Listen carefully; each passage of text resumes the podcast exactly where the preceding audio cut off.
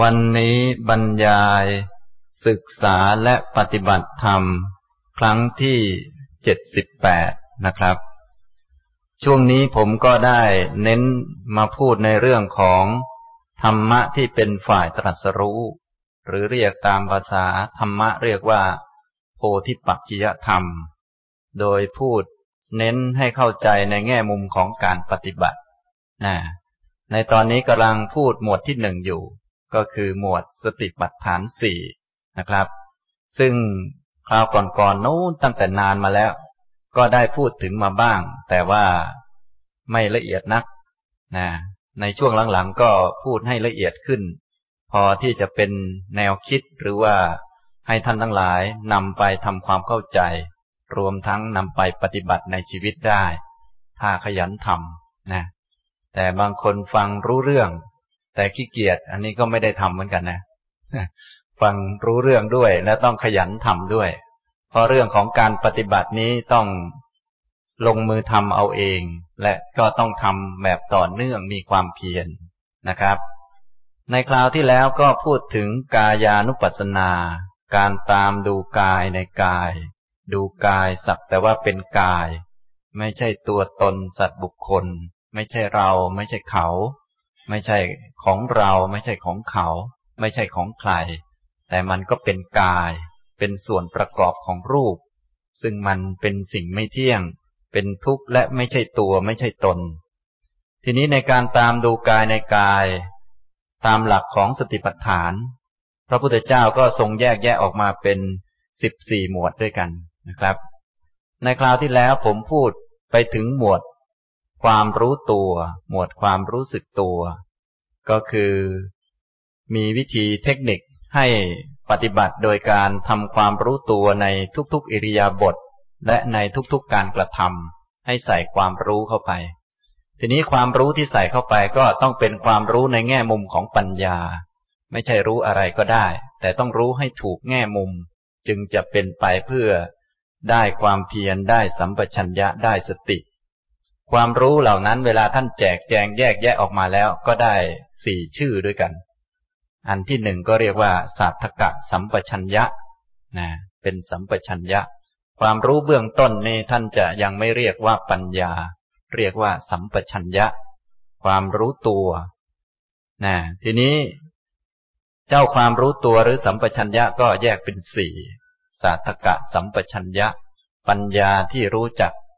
สิ่งไหนมีประโยชน์ สิ่งไหนไม่มีประโยชน์ เวลาจะทำจะคิดจะพูดอะไร ก็ไม่ใช่ทำตามที่คิดเลยนะมีความคิดขึ้นมาแล้ว มีความอยากขึ้นมาแล้ว มีความต้องการขึ้นมาแล้ว ก็ต้องมีสติยับยั้งก่อน พอมีสติยับยั้งก็ให้มีความรู้เข้าไปกำกับ การมีความรู้อย่างนี้เข้าไปกำกับในทุกๆเรื่องก็จะช่วยให้ เป็นคนมีสติสัมปชัญญะมากขึ้น มีความเพียรมากขึ้นนะอันนี้เรียกว่าศาสตกะสัมปชัญญะ อันที่สองคือ สัปปายะสัมปชัญญะ รู้จักความเหมาะสมในสิ่งต่างๆคำพูดแม้จะมีประโยชน์ก็ต้องดูความเหมาะสม มีประโยชน์แต่ไปพูดมากคนอื่นเขาก็ฟังมากจนลิ้นห้อยไปเลย มีประโยชน์มากจนจะต่อยกันก็มีทั้งๆทที่มันมีประโยชน์นั่นเอง มันถูกนั่นเอง แต่ว่าถ้ามันผิดกับบุคคล ผิดกับเวลาแล้วบางทีมันก็ต่อยกันนะอย่างนี้ทำนองนี้ เราไปพูดเรื่องจริง แต่คนเขาไม่ได้ต้องการฟังความจริง บางทีก็ถูกด่าได้ ก็ต้องรู้จักความเหมาะสมนะปัญญาที่รู้จักความเหมาะสม อันนี้ก็เป็นสัมปชัญญะเป็นปัญญาเบื้องต้น เรียกว่า สัปปายะสัมปชัญญะ อันที่สามคือโคจระสัมปชัญญะ รู้จักเลือกอารมณ์ให้กับจิต รู้จักว่าควรจะเอาจิตไป พิจารณาหรือว่าไปมองแง่มุมไหน เพราะสิ่งต่างๆ ในโลกนี้มันมองได้หลายแง่หลายมุมนะมองได้เยอะแยะไปหมด มีมุมให้มองมาก รวมทั้งมุมที่ยังไม่ได้มองด้วย ก็เยอะแยะไปหมดแหละ ทีนี้ความฉลาดในการรู้จักเลือกมุมมองให้แก่จิต เพื่อจิตจะได้มีสติ มีสัมปชัญญะจะได้ไม่เกิดกิเลสเนี่ย ก็ต้องอาศัยปัญญา อาศัยความฉลาดนะอันนี้เรียกว่า โคจระสัมปชัญญะ รู้จักโคจรหรือว่าอารมณ์ที่ทำให้จิตนั้นมันมีสติ มีความรู้ได้ปัญญานี่ก็ต้องรู้จักมอง รู้จักเลือก รู้จักมุมมองนะรู้จักโคจรของจิต นี้เป็นปัญญาอันที่สามเรียกว่าโคจระสัมปชัญญะ อันที่สี่คืออสัมโมหะสัมปชัญญะ ความรู้ที่ไม่หลง เอารูปนามเป็นตัวเป็นตนนะอันนี้ก็เป็นปัญญาที่เน้นมากในเรื่องของการปฏิบัติสติปัฏฐาน เพราะว่าสติปัฏฐานนี้เป็นเบื้องต้นที่จะทำให้เกิดความรู้ต่อไป ซึ่งความรู้ที่จะทำให้เกิดต่อไปก็คือรู้ว่ามันเป็นเพียงรูปเพียงนาม เป็นของไม่ใช่ตัวไม่ใช่ตน ฉะนั้นความรู้ที่ ไม่หลงลืม ไม่หลงเอารูปนามเป็นตัวตนนี้จึงเป็นเรื่องสำคัญตั้งแต่เบื้องต้น ถ้าใครทำได้ก็จะมีประโยชน์มากนะรูปนามมันก็อยู่ของมันธรรมดานี่แหละ รูปก็เป็นรูปนามก็เป็นนาม มันอิงอาศัยกันอยู่ ทีนี้คนที่ไม่ได้ฝึกไม่ได้หัดหรือว่าฝึกหัดไม่เป็นก็ไปเอารูปนามมารวมกัน เป็นตัวตน เป็นเราเป็นเขา จริงๆเราก็ไม่ใช่เรา เป็นรูปนามประชุมกัน เขาก็ไม่ใช่เขาแล้วก็เป็นรูปนามประชุมกันนะฉะนั้นคนไหนที่ไปหลงลืมเนี่ย ก็จะเป็นเห็นว่าเป็นคนเดินสัตว์เดินอย่างนั้นอย่างนี้ เป็นเราเดินยืนนั่งนอน เราทำนั่นทำนี่ เขาทำนั่นทำนี่ อันนี้เรียกว่ามันลืม มันหลงไป ไปจับเอารูปนามนี้เป็นตัวตน แต่คนมีปัญญาสัมปชัญญะที่เป็นอสัมโมหะสัมปชัญญะเนี่ย ก็จะไม่หลงเอารูปนามเป็นตัวตน ก็เห็นรูปเป็นรูป รูปมันเดิน จิตก็เป็นจิตนะใจก็เป็นใจมันสั่งไป ความรู้สึกก็เป็นความรู้สึก แต่ละอย่างที่เกิดขึ้น ความคิดก็เป็นความคิด ไม่เอาความคิดเป็นเราเป็นของเรา ความรู้อันนี้เรียกว่าอะสัมโมหะ สัมปชัญญะนะรูปนามในตอนที่อยู่ที่บ้าน ตอนนี้พวกท่านทั้งหลายมานั่งอยู่ที่นี่แหละ รูปนามในตอนที่อยู่ที่บ้านมันก็ดับไปหมดแหละนะมันก็ไม่ใช่เรา มันก็เป็นเพียงรูปเพียงนามก็ดับไปนะเราออกจากบ้านเราก็นั่งรถมาบางคนเดินมา รูปในขณะที่เดิน นามในขณะที่เดินก็ดับไปแล้ว ในขณะที่เดินทางก็ดับไปแล้ว ตอนนี้ก็เป็นรูปนามอีกอันใหม่ อย่างนี้ ถ้าใครเห็นอย่างนี้อยู่เสมอบ่อยๆ ไม่หลงเอาว่าเป็นเราเดินเป็นเขาเดินนี่ก็จะเข้าใจชัด จะเข้าใจชัดว่า อ๋อ มันไม่มีตัวไม่มีตนจริง ๆ มีแต่รูปนามที่อิงอาศัยกันเป็นครั้งครั้งแล้วก็ทำกิจอย่างนั้นอย่างนี้ แล้วก็ส่งทอดกันมาเป็นทอดทอดเป็นกระบวนการ แห่งเหตุปัจจัยที่สืบทอดกันมาเรื่อยๆ นะ รูปตอนออกจากบ้านก็ส่งทอดมาจนถึงตอนนี้นะ แต่มันก็ไม่ใช่รูปเดิม มันแก่กว่าเดิมสักหน่อยหนึ่งแล้ว นะ อันนี้ก็มันส่งทอดปัจจัยกันมา ไม่ใช่รูปเดียวกัน เป็นคนละรูปกัน แต่เป็นกระแสปัจจัยที่ส่งทอดกันมา ความรู้อันนี้เรียกว่าอะสัมโมหะสัมปชัญญะนะพระพุทธเจ้าของเราก็ทรงสั่งสอนเทคนิควิธีก็คือให้ใส่ความรู้เข้าไป ในทุกกิจกรรมต่างๆ ทั้งหมดเลย ให้ทำความรู้ตัวในการก้าวไปในการถอยกลับ ในการแลดูในการเหลียวดู ในการคู่เข้าในการเหยียดออกทำความรู้ตัวในการคลองผ้าสังคาติ การอุ้มบาตรการห่มจีวร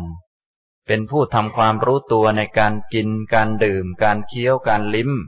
ทำความรู้ตัวในการถ่ายอุจจาระปัสสาวะทำความรู้ตัวในการเดิน การยืน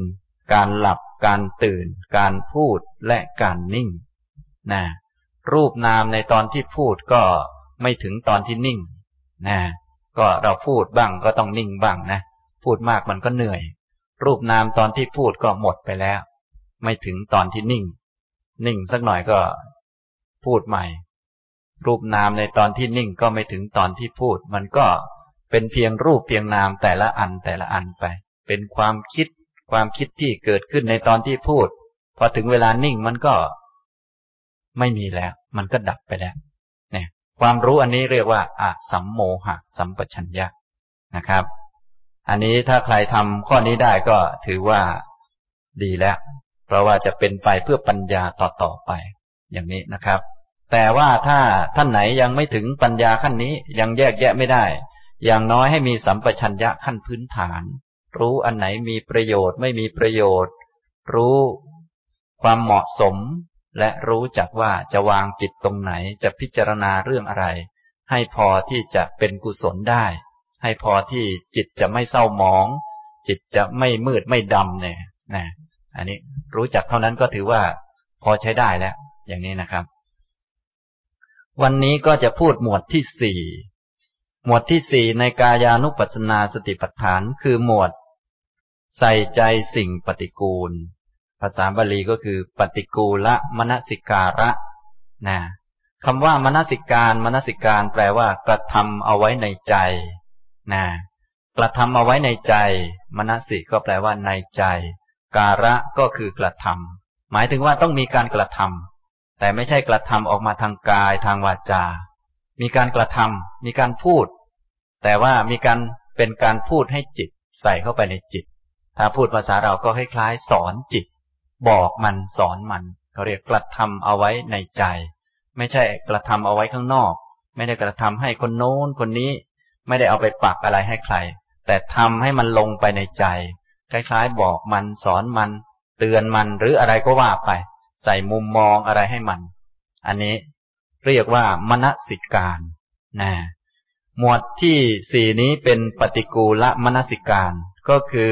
มนสิการใส่ใจ ใส่ลงไปในใจ กระทำเอาไว้ในใจ ซึ่งปฏิกูล คือร่างกาย ส่วนประกอบของร่างกายสิ่งส่วนต่างๆ อวัยวะทุกส่วนในร่างกาย ล้วนเป็นของไม่สวยไม่งาม ก็บอกใจมัน บอกใส่เข้าไปในใจ บอกมัน สอนมันหรือว่าเอาข้อเท็จจริงให้มันดู ให้มันสังเกต ให้มันมองในมุมนี้ เพราะบางทีมันไม่ได้มองทางนี้ มันไปมองทางอื่นอยู่นะก็ให้หัดมันให้มันมามองทางนี้ นี้ก็เป็นการฝึกให้มีสติสัมปชัญญะอีกวิธีหนึ่ง เมื่อไรตั้งใจทำก็มีความเพียร แล้วก็มีความรู้ตัวเองคือมารู้ที่กายไม่ลืมกาย แล้วก็มีสติ มีสติทำใส่ ใจลงไปในแง่ ไม่สวยไม่งาม ปฏิกูลนะ ซึ่งความไม่สวยไม่งามก็เป็นธรรมชาติของกายอยู่แล้ว ก็เป็นเรื่องปกตินั่นเอง เพียงแต่ว่าแต่เดิมเราไม่ได้ใส่ใจ ไม่ได้มอง ก็มีเทคนิควิธีที่จะทำให้เกิด ความเพียรสัมปชัญญะสติทำให้เกิดสมาธิเกิดปัญญาอีกวิธีหนึ่ง ก็คือมาใส่ใจความจริงของกาย ความจริงของกายในแง่นี้ที่ให้ใส่ใจก็คือ มันปฏิกูล มันไม่สวยมันไม่งามนะ ทุกอวัยวะที่ประชุมรวมกันขึ้นนี่ไม่สวย พอมารวมกันแล้ว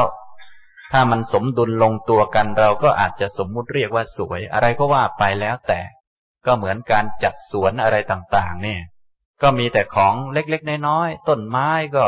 ถ้าอยู่ของมันเองต้นเดียวมันก็ดูไม่ดีเหมือนกันแหละก้อนหินถ้าอยู่ทางนั้นทางนี้มันก็ดูไม่ดีเท่าไหร่ อาจจะเป็นสิ่งขวางทางเดินไป แต่พอเราเอาสิ่งเหล่านั้น เอาดอกไม้ เอาต้นไม้ เอาหินมาจัดให้มันเป็นสวน มันก็ดูดีเหมือนกันนะฉะนั้นการมองดูดีนี่ เราอาจจะเคยมองมานานแล้ว มองที่มันลงตัวมันสมดุลนั่นแหละ เราเรียกว่ามันดูดี แต่ตอนนี้ท่านให้กลับข้าง กลับข้างอันที่เราไม่ค่อยได้มอง ให้มองในแง่มุมที่มันไม่สวย เพราะธรรมชาติเดิมมันก็คือไม่สวยนั่นเอง ก้อนหินมันก็เป็นก้อนหินมันไม่ได้สวยอะไรหรอก แต่พอมันมารวมกันมันลงตัวมันสมดุลกับคนอื่น มันก็เลยดูดีขึ้นมา เท่านั้นแหละ อย่างนี้ อวัยวะส่วนต่างๆของร่างกายของเราก็เป็นอย่างนั้น หนักกว่าก้อนหินและดอกไม้ที่ผมยกตัวอย่างมาเยอะมากนะมันพร้อมจะไม่สวยเสมออยู่แล้ว ส่วนที่มันดูสวยอยู่ อันนี้ก็คือ มันนานๆสวยทีหนึ่ง ส่วนเสมอของมันนี่คือมันไม่สวย พูดภาษาเราอย่างพวกท่านอยู่นี้ ก็พอดูได้ อันนี้ก็นานๆพอดูได้ทีหนึ่งนะส่วนความไม่สวยนี่ มันพร้อมจะไม่สวยเสมอแหละ เป็นธรรมชาติอย่างนี้ ก็รูปนามขันห้านี้มันเป็นทุกข์โดยธรรมชาติ ก็หมายความว่ามันพร้อมจะเป็นทุกข์พร้อมจะมีปัญหา ส่วนถ้ามันจะเป็นสุขมันปลอดโปร่งมันสบาย ก็เพราะว่าบริหารมันลงตัวอยู่ ซึ่งการลงตัวนี้ก็จะลงตัวไม่นาน ฉะนั้นความสุข ก็จะอยู่ไม่นาน ความปลอดโปร่งก็จะอยู่ไม่นาน ความสงบก็จะอยู่ไม่นาน เป็นเรื่องธรรมชาติของมันนะตอนมันลงตัวเราก็เรียกว่ามันสบาย มันปลอดโปร่ง มันมีความสุขอะไรก็ว่าไป แต่ธรรมชาติของมัน มันเป็นทุกข์ ฉะนั้นมันจึงพร้อมที่จะเป็นทุกข์ แม้ตอนนี้ไม่เป็น มันก็พร้อมที่จะเป็น ก็เหมือนพวกท่านเนี่ย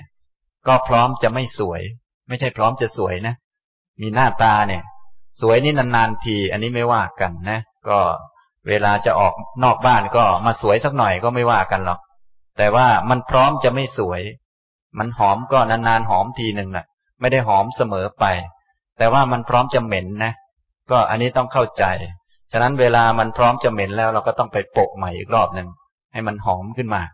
นะ ให้มันหอมชั่วครั้งชั่วคราวไปงั้นแหละแต่ความเหม็นหรือว่าความพร้อมจะเหม็นมันก็ยังมีอยู่ เพราะมันเป็นธรรมชาติของมัน ฉะนั้นเมื่อมันพร้อมจะเหม็นอีกเมื่อไหร่เราก็โปะมันอีกรอบหนึ่งก็ว่ากันไป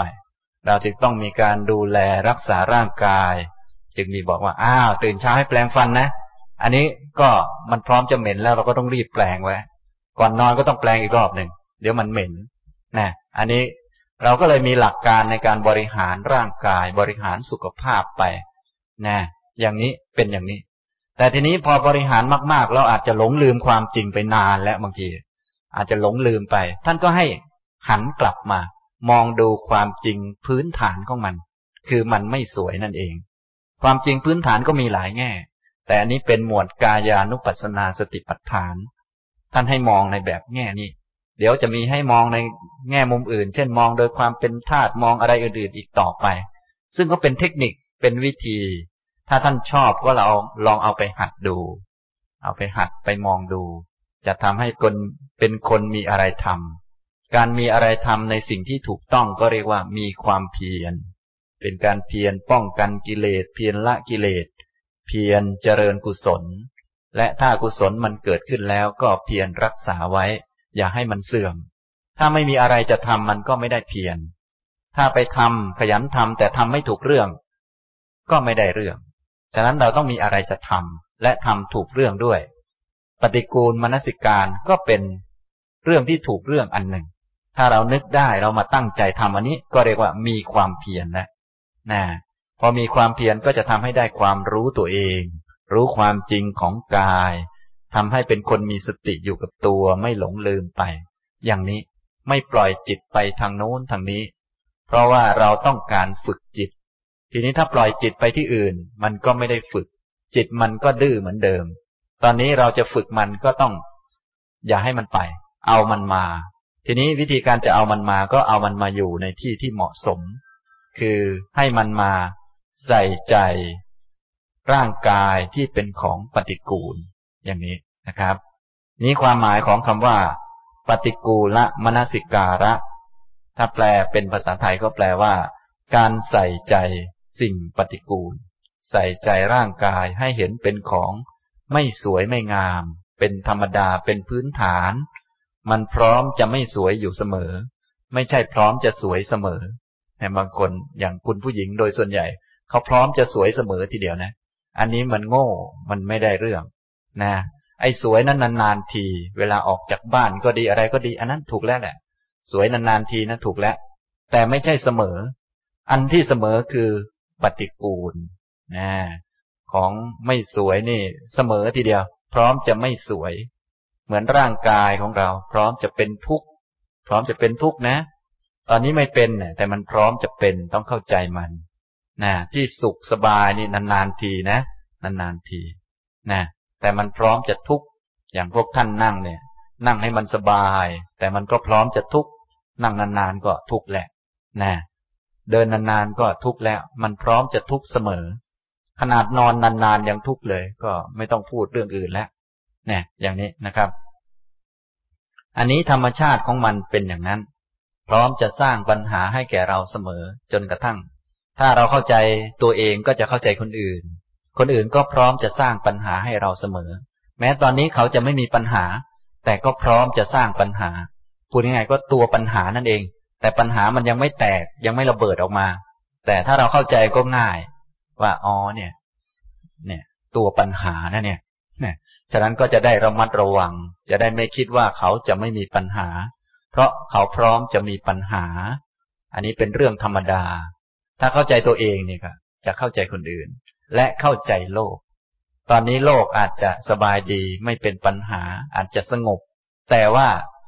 ธรรมชาติของมันเนี่ย มันพร้อม มันพร้อมสำหรับที่จะมีปัญหา พร้อมสำหรับที่จะเป็นปัญหาอยู่เสมอ นี่เป็นธรรมชาติของมันนะมันวุ่นมันวายอย่างนั้นแหละเป็นเรื่องปกติ เป็นธรรมดาของมันอย่างนั้นนะครับ อันนี้ให้ท่านเข้าใจ อย่างพวกท่านเกิดมาแล้ว นั่งนั่งอยู่นี้ก็พร้อมจะแก่ พร้อมจะตายอยู่เสมอ ไม่ใช่ว่า ดิฉันยังไม่พร้อมจะตายเลยอาจารย์ มันพร้อมตั้งแต่เกิดแล้วนะอันนี้ต้องเข้าใจ พร้อมจะแก่ พร้อมจะตาย พร้อมจะป่วยเป็นโรคโน้นโรคนี้ พร้อมจะพลัดพรากนะส่วนเราจะพร้อมหรือไม่พร้อมเป็นเรื่องของเรา แต่กายเนี่ยมันพร้อมแล้วเกิดมาก็พร้อมจะตายแล้วอยู่นานก็พร้อมจะแก่นะมันเป็นอย่างนี้เป็นธรรมชาติ ส่วนเราอาจจะยังไม่พร้อมจะแก่ แต่ว่ากายนี่มันเป็นของมันอย่างนั้น ตอนนี้เรามามองดูกาย ความจริงของกาย ความจริงของจิต ไม่ได้มองตามความอยากและตามความคิด เพราะทุกอย่างมันไม่ได้เป็นตามอยากและตามคิด ถ้ามันเป็นตามอยากและตามคิดมันก็ดีนะ มันก็จะได้สบายกันทุกคนแต่มันไม่เป็นอย่างนั้น ท่านจึงให้ใช้ชีวิตด้วยสติปัญญา อย่าไปใช้ชีวิตตามความอยาก เพราะว่ามันไม่ได้เป็นอย่างอยาก มันเป็นอย่างที่มันเป็น ก็ต้องมีสติยับยั้งไว้ก่อน แล้วก็มีปัญญา รู้เข้าใจ แล้วก็ปฏิบัติต่อมันให้ถูกต้อง อย่างนี้ทำนองนี้นะครับ ในหมวดที่สี่ของกายานุปัสสนา หมวดใส่ใจสิ่งปฏิกูล พระพุทธเจ้าตรัสว่า ดูก่อนภิกษุทั้งหลาย อีกวิธีการหนึ่ง ภิกษุย่อมพิจารณากายนี้แหละ ตั้งแต่ฝ่าเท้าขึ้นไปเบื้องบน ตั้งแต่ปลายผมลงมาเบื้องล่างที่มีหนังหุ้มอยู่โดยรอบ เต็มไปด้วยของไม่สะอาด ชนิดต่างๆว่า ในกายนี้มีแต่สิ่งปฏิกูล คือ ผม ขน เล็บ ฟัน หนัง เนื้อ เอ็น กระดูก เยื่อในกระดูก ไต หัวใจ ตับ พังผืด ม้าม ปอด ไส้ใหญ่ ไส้เล็ก อาหารใหม่ อาหารเก่า ดีสเลดหนอง เลือด เหงื่อ มันข้น น้ำตา เปลวมัน น้ำลาย น้ำมูก ไขข้อ มูด ดูก่อนภิกษุทั้งหลาย เหมือนถุงมีปากสองข้าง บรรจุเต็มด้วยธัญพืชนานาชนิด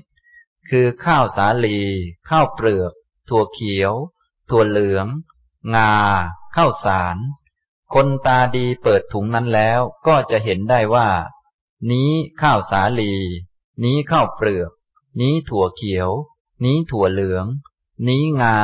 นี้ข้าวสาร ฉันใด ภิกษุก็ฉันนั้นเหมือนกัน ย่อมพิจารณากายนี้แหละ ตั้งแต่ฝ่าเท้าขึ้นไปเบื้องบน ตั้งแต่ปลายผมลงมาเบื้องล่าง ที่มีหนังหุ้มอยู่ โดยรอบ เต็มไปด้วยของไม่สะอาดชนิดต่างๆว่า ในกายนี้มีแต่สิ่งปฏิกูล คือ ผม ขน เล็บ ฟัน หนัง เนื้อ เอ็น กระดูก เยื่อในกระดูก ไต หัวใจ ตับ พังผืด ม้าม ปอด ไส้ใหญ่ ไส้เล็ก อาหารใหม่ อาหารเก่า ดี สเลดหนอง เลือด เหงื่อ มันข้น น้ำตา เปลวมัน น้ำลาย น้ำมูก ไขข้อ มูด ด้วยวิธีการดังที่ได้กล่าวมานี้ ภิกษุย่อมเป็นผู้ตามดูกายในกาย ภายในเนืองเนืองอยู่บ้าง ตามดูกายในกาย ภายนอกเนืองเนืองอยู่บ้าง ตามดูกายในกาย ทั้งภายในและภายนอกเนืองเนืองอยู่บ้าง ตามดูธรรมะ คือเหตุเกิดในกายเนืองเนืองอยู่บ้าง ตามดูธรรมะ คือเหตุดับในกายเนืองเนืองอยู่บ้าง ตามดูธรรมะ คือเหตุทั้งเกิดและดับในกายเนืองเนืองอยู่บ้าง อันหนึ่ง สติของภิกษุนั้นที่ปรากฏขึ้นเฉพาะหน้าว่า กายมีอยู่ ก็เพียงเพื่อประโยชน์แก่ญาณเพียงเพื่อประโยชน์แก่สติตั้งมั่นเท่านั้น เธอเป็นผู้อันตันหาและทิฏฐิไม่อาศัยอยู่แล้ว และไม่ยึดมั่นถือมั่นอะไรอะไรในโลก ดูก่อนภิกษุทั้งหลาย ภิกษุเป็นผู้ตามดูกายในกาย เนืองเนืองอยู่ อย่างนี้แล จบหมวดใส่ใจสิ่งปฏิกูลนะครับ อันนี้ก็เป็นหมวดหนึ่งในกายานุปัสสนา วัตถุประสงค์ของการปฏิบัติก็เหมือนเดิมกับทุกๆหมวด เหมือนกับทุกๆ สติปัฏฐานนั่นเอง ก็คือปฏิบัตินี้ ก็ท้ายที่สุดเพื่อไม่ยึดมั่นถือมั่นอะไรอะไรในโลก คือเพื่อปล่อยเพื่อวางโลกแล้ว ก็จะได้เข้าถึงนิพพานนั่นเองนะฉะนั้นการใส่ใจสิ่งปฏิกูลนี้ ก็เป็นทางอันหนึ่งที่จะทำให้บุคคล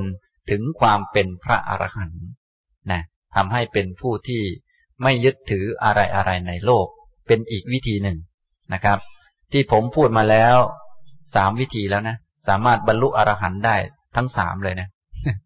บางท่านฟังยังหันซ้ายหันขวาอยู่ ยังไม่รู้จะทำข้อไหนเลยนะวันนี้มาพูดอีกบทหนึ่งก็เป็นอีกอีกวิธีหนึ่งที่จะทำให้ถึงความเป็นพระอรหันต์แน่เป็นเทคนิคอีกอันหนึ่งเลยนะครับ ฉะนั้นแต่ละเทคนิคแต่ละวิธีการก็ไม่ได้เปรียบเสียเปรียบกัน เพราะว่าถ้าทำโดยถูกต้องก็จะเป็นไปเพื่อไม่ยึดมั่นถือมั่นอะไรอะไรในโลกนะพอไม่ยึดมั่นถือมั่นอะไรในโลก ทิ้งโลกจิตก็จะเข้าถึงนิพพาน อย่างนี้นะครับ ในหมวดการใส่ใจสิ่งปฏิกูลนี้ พระอาหารหันตสัมมาสัมพุทธเจ้า ก็รับรองว่าเป็นอีกวิธีหนึ่ง พระองค์ตรัสว่า ดูก่อนภิกษุทั้งหลายอีกวิธีการหนึ่ง ก็เป็นวิธีการที่ใช้ได้เหมือนกัน ไม่ได้เปรียบเสียเปรียบวิธีอื่น ฉะนั้นถ้าท่านชอบอันนี้ทำแล้วดีมีสติดี เพราะบางคนไปนั่งดูลมหายใจหลับทุกทีนะเพราะว่ามันไม่ค่อยคิดมาก พอไม่ค่อยคิดมาก เราก็ประเภทขี้เกียจเป็นนิสัยทุนเดิมอยู่แล้ว ก็สบายเลยตอนนี้บางคนเขาบอก ดูลมหายใจแล้วมันสบาย มันไม่คิดมาก อันนี้ก็ยิ่งขี้เกียจหนักไปเรื่อยไปเรื่อย อย่างเนี้ยนะการเจริญวิปัสสนาก็ไม่ได้ผล เพราะการเจริญวิปัสสนานั้นต้องขยันไม่ใช่มานั่งค้างขี้เกียจอยู่อย่างนั้น ฉะนั้นต้องดูนิสัยของเราด้วย เวลาทำกรรมฐานนะการปฏิบัติเบื้องต้นเนี่ยมันให้ผลเป็นสมาธิ สมาธิ มันก่อให้เกิดความสบายปลอดโปร่ง แต่ว่านั้นไม่ใช่ทั้งหมดของการปฏิบัติ เราต้องให้ได้นิสัยความขยันมาด้วย เพราะว่าเราจะเอาไปปฏิบัติวิปัสสนานะฉะนั้นต้องดูแม่นๆ บางคนไปเน้นแต่ไม่คิดมาก ไปเน้นแต่สงบ เน้นแต่สบายมีความสุขปลอดโปร่ง แล้วก็ค้างอยู่อย่างนั้น กลับไปกลับมาอยู่นะอันนี้ต้องเข้าใจนะครับ กรรมฐานหมวดนี้ก็จะดีในแง่ทำให้จิตได้รู้จักพิจารณามุมนู้นมุมนี้ได้ทำงานและหลายแง่มุม พูดภาษาเราก็คือมันขยันนะมันก็จะดี โดยเฉพาะท่านไหนที่ชอบขี้เกียจชอบหลับเนี่ยไม่ชอบรับรู้อะไรเนี่ยทำกรรมฐานประเภทที่ได้พิจารณาข้อนู้นข้อนี้หลาย ๆ มุมเนี่ยจะดีทำให้จิตมีกำลังแล้วก็ขยันนะพวกที่ซึมกระทือหรือว่าพวกที่ชอบหลับเนี่ย เขาไม่ค่อยชอบคิดมาก พวกนี้ไม่ไม่อยากคิด ไม่ค่อยอยากคิดอะไร นะชอบหลับอย่างเดียว เผลอเป็นหลับนะไม่เหมือนพวกฟุ้งซ่าน พวกฟุ้งซ่านก็จะเป็นอีกแนวหนึ่งไปนะพวกฟุ้งซ่านเนี่ย นั่งปุ๊บก็ไม่มีหลับแล้วพวกเนี้ยฟุ้งแหลกลานไปหมดอะ อย่างนี้ฟุ้งจนเหนื่อยแล้วก็ต้องถึงเวลาก็ไปนอนดินห้อยเลย อย่างนี้ ส่วนพวกชอบหลับก็เดินจงกรมก็จะหลับนั่งก็จะหลับอยู่อย่างนั้นแหละมันก็นิสัยไม่เหมือนกันนะ อย่างนี้ทำนองนี้นะครับ อันนี้ก็ต้องดูตัวเองนะครับ พระพุทธองค์ทรงรับรองว่าเป็นอีกวิธีการหนึ่งที่ใช้ได้ ดูก่อนภิกษุทั้งหลายอีกวิธีการหนึ่ง คืออีกเทคนิคอันหนึ่งที่ใช้ได้เหมือนกันทำแล้วได้ความเพียร ได้สัมปชัญญะได้สติ เป็นไปเพื่อได้สมาธิ ไม่มีอภิชาและโทมนัสในโลก แล้วก็เอาไปปฏิบัติต่อ ให้ได้ธรรมะหมวดอื่นๆได้ วิธีการพระองค์ตรัสว่า ภิกษุย่อมพิจารณากายนี้แหละ ตั้งแต่ฝ่าเท้าขึ้นไปเบื้องบน ตั้งแต่ปลายผมลงมาเบื้องล่าง ที่มีหนังหุ้มอยู่โดยรอบ เต็มไปด้วยของไม่สะอาดชนิดต่างๆ วิธีการพิจารณาก็ให้พิจารณา ร่างกายนี้ ตั้งแต่ฝ่าเท้าขึ้นไปถึงข้างบน ตั้งแต่ข้างบน ปลายผมลงมาถึงข้างล่าง ที่มีนั่งหนังหุ้มอยู่โดยรอบอ่าฉะนั้นจะต้องเป็นคนตาดีสักหน่อยหนึ่งมีสติสักหน่อย ต้องมองผ่านหนังเข้าไป บางคนมองเห็นแต่หนัง ติดแต่สีแหมผิวสวยจริงโอ้ทำบุญอะไรมานะอย่างโน้นอย่างนี้ อันนี้มองไม่ทะลุหนัง พอมองไม่ทะลุมันก็ไม่เห็นความจริงแล้วมองไม่ได้ ก็เลยต้องใช้วิธีการใส่ใจมณสิการ ด้วยวิธีมณสิการนี้จะทำให้ทะลุผิวหนังเข้าไปได้ ว่ามีอะไรอยู่ข้างในเนี่ยอย่างนี้นะครับ ฉะนั้นด้วยการตั้งใจมีสติและการรู้จักใส่ใจ ก็จะมองทะลุผิวหนังด้วยความรู้สึกของเราเนี่ย มองทะลุเข้าไปแล้วก็เห็นของไม่สะอาดที่อยู่ในนั้นได้ ที่พระองค์ตรัส สิ่งปฏิกูลหรือของไม่สวยไม่งามในที่นี้ก็มีสามสิบเอ็ดอย่างนะโดยปกติพวกเราได้ยินบ่อย ๆ อาการสามสิบสองอันนี้ท่านก็เพิ่มเข้ามาอีกอันหนึ่งแต่จริงๆก็อยู่ด้วยกันนี่แหละ แต่ว่าในมหาสติปัฏฐานสูตรนี้ นับแล้วมีสามสิบเอ็ดนะ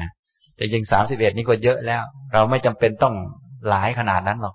เอาสักสองสามอันสี่อันห้าอัน ที่พอทำให้ได้เห็นความจริง และปรากฏชัด แก่เราว่ามันไม่สวยจริงๆนั่นแหละมันก็ใช้ได้แล้วนะแต่ถ้าใครเก่งจะเอาเยอะปานนี้ก็บางทีมึนเลย เยอะไปนะฉะนั้นเอาอันที่มันปรากฏ คำว่าปรากฏหมายถึงมันถูกใจ ถูกจริต พิจารณาแล้วจิตอยู่กับเรื่องนี้ดีและเห็นชัดความจริงนะเห็นชัดความจริงนะฉะนั้นเวลาปฏิบัติเนี่ย บางท่านอาจจะจำไว้ทั้งหมดก่อน เสร็จแล้วก็ลองพิจารณาดูทีละอันสองอัน แล้วดูว่าอะอันไหนมันปรากฏชัดดีแก่เรา คือกรรมฐานปรากฏก็หมายถึงว่า พิจารณาแล้วทำแล้ว มันมีสติดี มันมีปัญญาดี มีความรู้ดี เห็นทั้งภายในก็เป็นอย่างนี้ เห็นทั้งภายนอกก็เป็นอย่างนี้ เข้าใจชัด แล้วก็ได้เห็นธรรมะว่า อ๋อ มันเป็นแต่ผม แต่เล็บแต่ฟันแต่หนัง ไม่ใช่เราไม่ใช่เขา เป็นของไม่แน่ไม่นอน เป็นของไม่เที่ยง เป็นของไม่ใช่ตัวไม่ใช่ตน เนี่ย เนี่ย เราต้องดูผลที่เกิดขึ้นคำว่ากรรมฐานปรากฏก็คือ ผลมันเกิดขึ้น ว่า อ๋อ เป็นไปแล้วได้ปัญญาได้ความรู้ ได้เห็นธรรมะนะครับ อย่างนี้ ในคำพีชั้นหลังๆหรือว่าในเมืองไทยเราที่นิยมเรียนกัน เวลาท่านให้ท่อง ท่านก็ให้ท่องเป็นชุดๆเพื่อว่าเวลาไปปฏิบัติแล้วจะได้ลองดูง่าย ๆก่อน เช่น อุปชาในเมืองไทยเรา เวลาจะให้พระบวชเนี่ยท่านก็จะให้กรรมฐานหมวดนี้แหละ แต่ให้ห้าอันเท่านั้นเอง เรียกว่าตะจะปัญจกะกรรมฐาน กรรมฐานที่มีหนังเป็นที่ห้าให้ห้าอัน ไม่ให้เยอะนะ แต่ว่าในมหาสติปัฏฐานสูตรนี้มีตั้งสามสิบเอ็ดนู่นนะแต่ท่านจะเอาเท่าไหร่ก็ได้นะท่านจะให้ห้าผมขนเล็บฟันหนัง หนังฟันเล็บขนผม ท่องกลับไปกลับมาก่อน พอจำได้แล้วก็ใส่ความรู้สึกเข้าไปนะกระทำเอาไว้ในใจ ว่าผมมันอยู่ตรงนี้ มันสวยไหม มองดู ทำความรู้สึก ทีนี้สำหรับคนที่จิตไม่หนักแน่น สติไม่ค่อยดี ก็ต้องมีวิธีการพิจารณาให้ลึกซึ้งเข้าไป ในแง่ที่ว่ามันจะได้มีอะไรทำเพราะถ้าไม่มีอะไรทำผมเท่านี้เหรอไปแล้วจิตไปที่อื่น อย่างนี้ มันก็อยู่แป๊บเดียวนะแต่ถ้าคนมีสติดีอะไรดี มันก็อยู่ มันก็พิจารณาออกนะครับ คนไม่ค่อยมีสตินี่ ดูได้แป๊บเดียวมานั่งดูนะผมขนเล็บฟันหนัง แค่ท่องก็ไม่อยู่แล้วจิตกระโดดไปทางโน้นทางนี้นะจะให้มันมาใส่ใจก็ยากอยู่ ท่านจึงมีเทคนิควิธีเพิ่มเติมให้เรารู้จักใส่ใจให้มากขึ้น วิธีการโดยปกตินี้ ครูบาอาจารย์ท่านจะให้มอง ในอวัยวะแต่ละส่วนแต่ละส่วนนี้ให้มองเป็นห้าแบบ ให้มอง เช่นมองผมเนี่ย ก็ในผมนี่ให้มองเป็นห้าแบบ จิตมันจะได้มีอะไรทำเพราะว่าถ้ามองผมมันก็ไม่เห็นมีอะไร สื่อสติปัญญามันน้อยมันก็ไม่เห็นนะสิถ้าคนมีปัญญาเยอะๆก็เห็นจนเป็นธาตุเป็นของไม่แน่ไม่นอนเป็นของไม่เที่ยง ตอนนี้ดำแต่ว่าสักหน่อยจะขาวมันมองเห็นหมดแหละแต่คนไม่มีปัญญานี่มันมองไม่ออก ท่านจึงมีข้อแนะนำให้มองแต่ละอวัยวะ แต่ละชิ้นส่วนนี้เป็นห้าท่านทั้งหลายจำไว้ก็ได้เผื่อเอาไปใช้ แต่ว่าอย่างที่ผมบอกคือไม่จำเป็นต้องมองได้ทั้งหมดหรอก อย่างท่านว่าสามสิบเอ็ดนี่เราก็มองได้สี่ห้าอันก็ใช้ได้แล้ว ทีนี้ท่านบอกว่าแต่ละอันแต่ละอันให้มองเป็นห้าเราก็มองได้หนึ่งสองก็พอแล้วนะ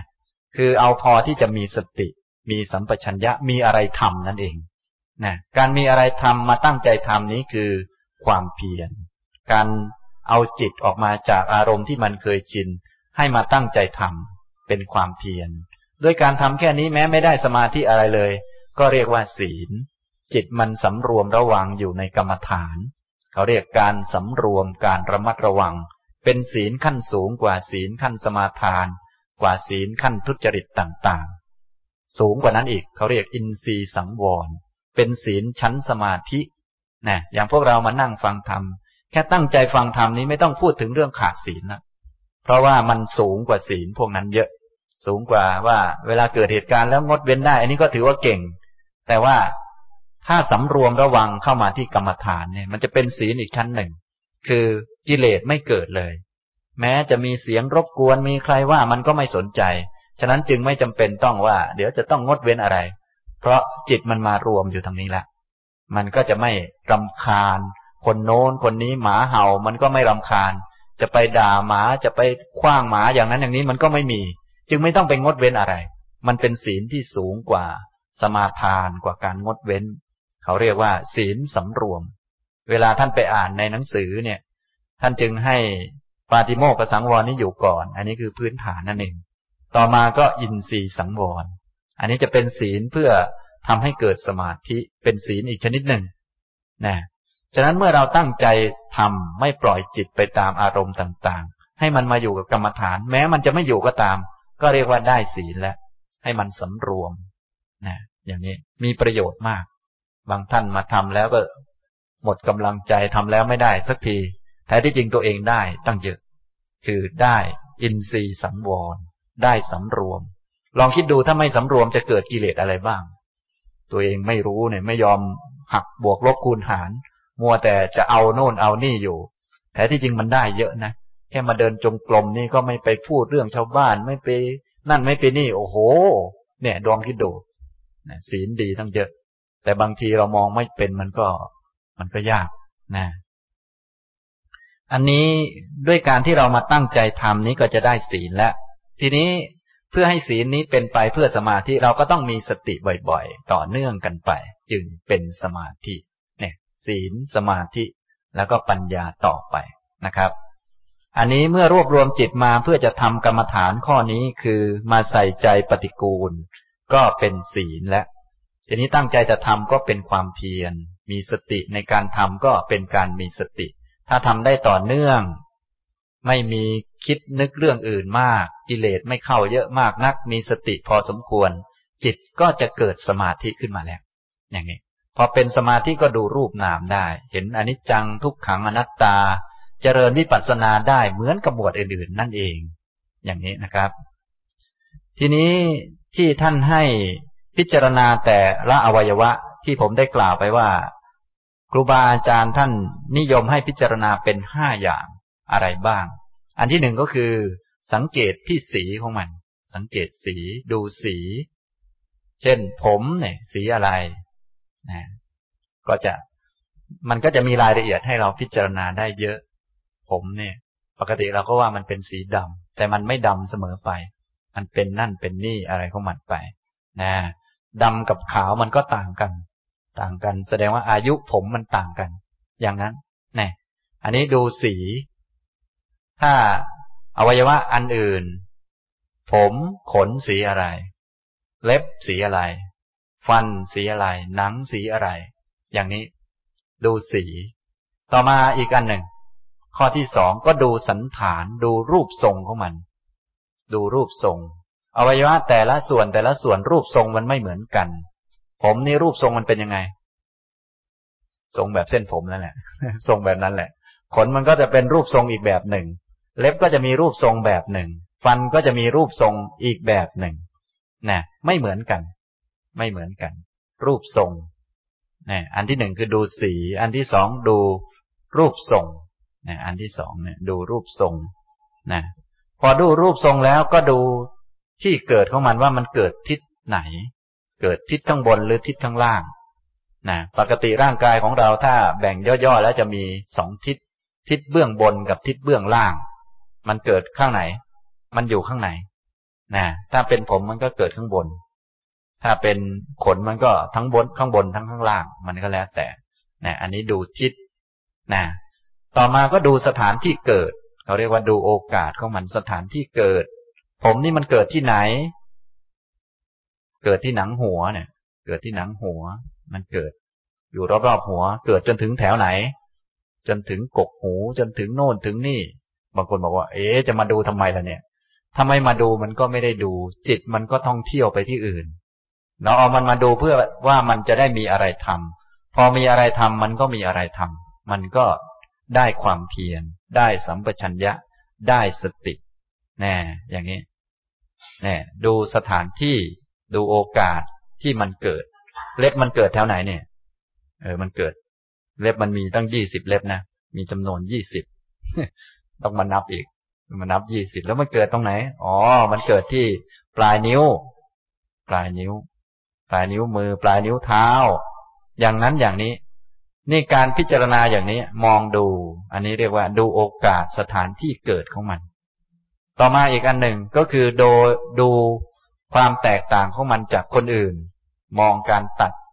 ขาดของมันจากผู้อื่น มันไม่เหมือนผู้อื่นนะอย่างในมหาสติปัฏฐานสูตรนี้ มีอวัยวะส่วนต่างๆ อยู่สามสิบเอ็ดผมก็ไม่เหมือนกับอีกสามสิบผมเนี่ยเป็นส่วนหนึ่ง แต่ไม่ใช่สามสิบอันนั้น เป็นคนละอันกัน แยกส่วนกัน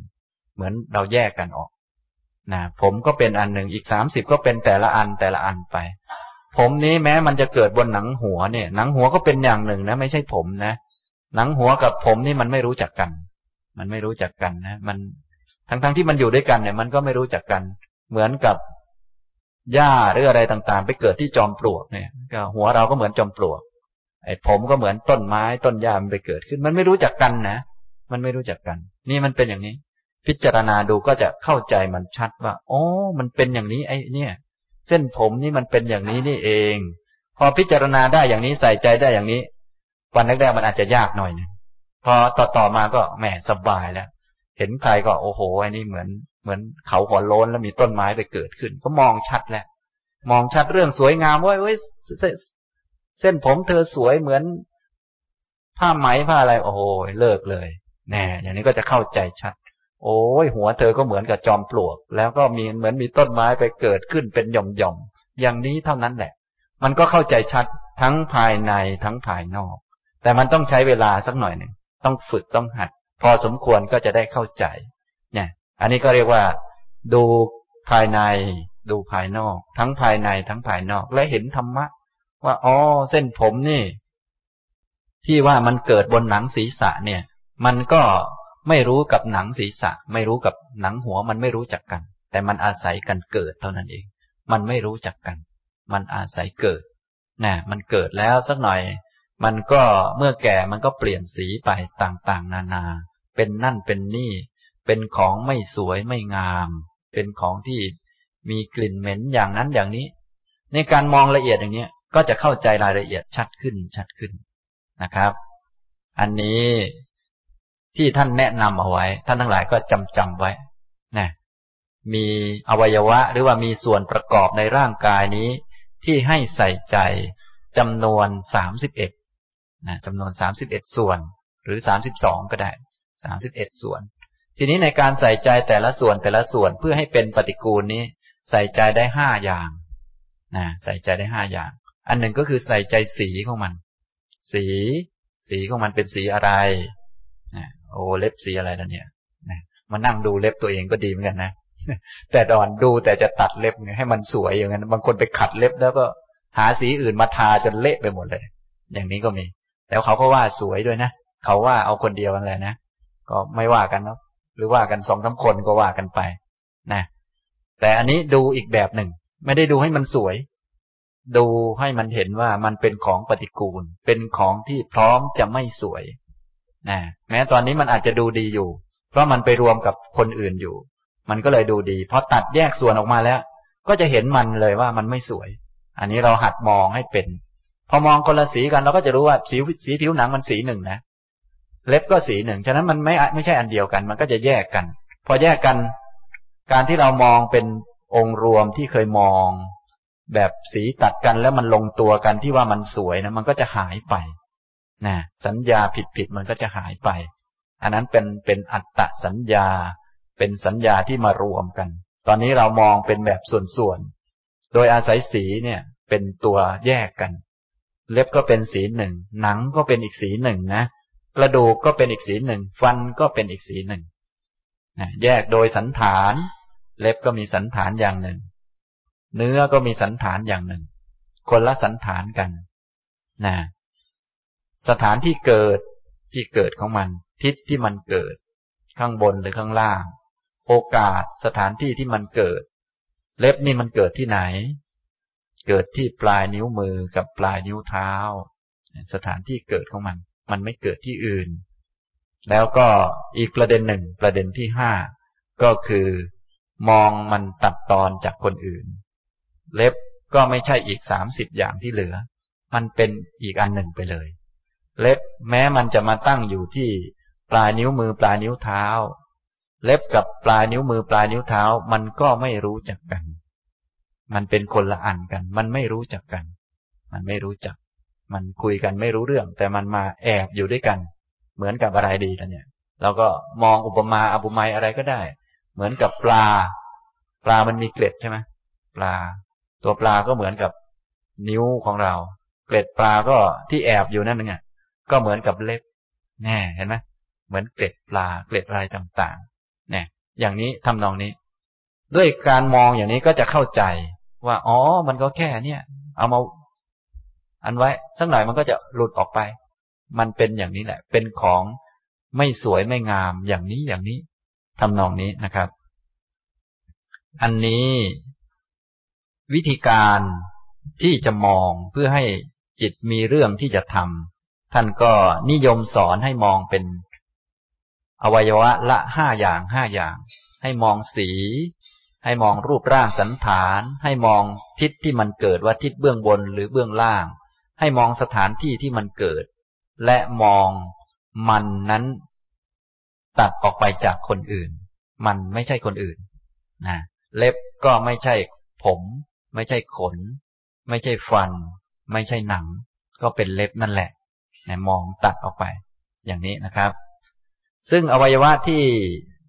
พระพุทธเจ้าให้มองก็มีสามสิบเอ็ดอย่างพระองค์ตรัสว่า ในกายนี้มีแต่สิ่งปฏิกูล คือผมขนเล็บฟันหนัง เนื้อเอ็นกระดูก เยื่อในกระดูก ไต หัวใจ ตับพังผืดม้ามปอด ไส้ใหญ่ ไส้เล็ก อาหารใหม่ อาหารเก่า ดีสเลดหนองเลือด เหงื่อมันข้น น้ำตา เปลวมัน น้ำลาย น้ำมูก ไขข้อ มูด อย่างนี้นา นี่แหละ มีตั้งสามสิบเอ็ดอย่างนะถ้าท่านจะลองดูท่านก็เอาหนังสือมาเปิดดูโอ้มีอันนี้นะ แล้วก็หัดดู ทีนี้บางคนขี้เกียจเปิดหนังสือ ต้องเปิดหนังสือตลอดเลยก็ท่องเอาดีกว่า ท่องเอานะสามสิบเอ็ดอย่างท่องไหวไหมครับ เนี่ย บางคนโอ้ยแก่แล้วท่องไม่ไหวแล้วก็ว่าไปนะส่วนใหญ่ขี้เกียจซะมากกว่านะสามสิบเอ็ดนี่ไม่ได้เยอะอะไรเลยว่าไปแล้ว ถ้าขยันนี่ท่องแป๊บเดียวก็ได้แล้วนะครับ อย่างนี้ แต่ว่าบางท่านอาจจะเอาน้อยกว่านั้นอย่างที่ผมยกตัวอย่าง ผมขนเล็บฟันหนังหนังฟันเล็บขนผมแค่นี้ จำได้แล้วก็ลองเอามาทำดู ในห้าอันนี้อะไรปรากฏชัดแก่เราบ้างนะจะมีบางอันที่มันปรากฏชัด คือมันถูกกับจริตถูกกับอัธยาศัยของเราที่จะมองเห็นมันว่า เออ มันไม่สวยไม่งาม พอมองเห็นมันก็จะเห็นเป็นความไม่มีตน มันก็เป็นอะไรล่ะ ก็เป็นผมไงที่มันตั้งอยู่บนหนังหัวเนี่ย พอมองเห็นตนเป็นอย่างนี้ก็มองเห็นคนอื่นเป็นอย่างนี้ด้วย มองเห็นเป็นธรรมะที่ ผมนี่มันก็เกิดเพราะเหตุเพราะปัจจัยคืออะไร ก็คืออาหารที่เรากลืนกินลงไปส่วนหนึ่ง เส้นผมมันก็ดูดไปกินเหมือนกับต้นไม้ที่มันดูดอะไรต่างๆ โดยอาศัยรากของมัน ฉะนั้นรากของเส้นผมก็ติดอยู่บนหนังหัวเราเนี่ย รากของมันก็จะอยู่ลึกลงไปพอสมควร มันก็ดูดไป อย่างนี้นะพอมองแยกส่วนอย่างนี้ก็เข้าใจชัด มีตัวตนอะไรไหมครับ เนี่ย ไม่เห็นมีตัวตนอะไรเลย ก็มีแต่เส้นผมที่มัน จิกอยู่ที่หนังหัวเรานี่แหละ แล้วมันก็มีเหตุมีปัจจัยเป็นธรรมะของมันคือ มันก็ต้องอาศัยอาหาร อย่างนี้เรากินอาหารเข้ามา กินไปเรื่อยๆ ก็จะเข้าใจชัดว่า โอ้ ที่เรากินกินลงไปนี่ ก็ไปเพื่อให้หัวมันขาวนี่เองก็ไม่มีอะไรนะกินลงไปให้หัวมันขาว จากหัวดำเป็นหัวขาวเท่านั้นนะให้มันเปลี่ยนหัว ให้มันเปลี่ยนผมจากผมดำเป็นผมขาวนะ ไม่ใช่ว่ากินอาหารลงไปแล้วมันจะดีจะแข็งแรงขึ้น อะไรต่างๆ ผิวจะสวยงามไม่ใช่อย่างนั้นหรอก แต่กินไปเพื่อให้มันแก่นี่แหละ ให้ผมมันขาวนี่แหละนะถ้าไม่กินมันไม่ได้ ผมมันเหี่ยวเลย อย่างนี้อย่างนั้นก็ว่าไป ก็จะได้เข้าใจเส้นผมว่า โอ้มันอย่างนี้นะมันไม่สวยไม่งามอย่างนี้ สันฐานมันเป็นอย่างนี้นะถ้าเห็นไม่ชัดก็ เอาเอาสักอันที่มันหล่นมันนั่งดูซะหน่อยมันดูดีไหมเนี่ยก็จะเข้าใจชัดเนี่ยอ่าอ๋อพอมันเป็นอย่างนี้แล้ว มันก็ดูไม่ดีเท่าไหร่นี่นะ อย่างนี้เราก็ก็ย้อนกลับไปว่า ถ้ามันเสียบอยู่บนหัวแล้วมันดูดีไหมเนี่ยนะอย่างนี้ พอดีมันมารวมกลุ่มกับชาวบ้านเขา มันก็เลยดูเหมือนดีเท่านั้นแหละ ตอนดูเหมือนดี เพราะมันสมดุลกันอะไรกันเนี่ย ก็คือมันหลอกตาอยู่ ตอนนี้ท่านให้มาใส่ใจ เป็นอันอันอันอันไป มองเป็นสีอย่างนี้อย่างนี้ สันฐานอย่างนี้อย่างนี้อยู่ทิศนั้นทิศนี้ เกิดอยู่ตรงนั้นตรงนี้ เกิดอยู่ตรงไหนบ้าง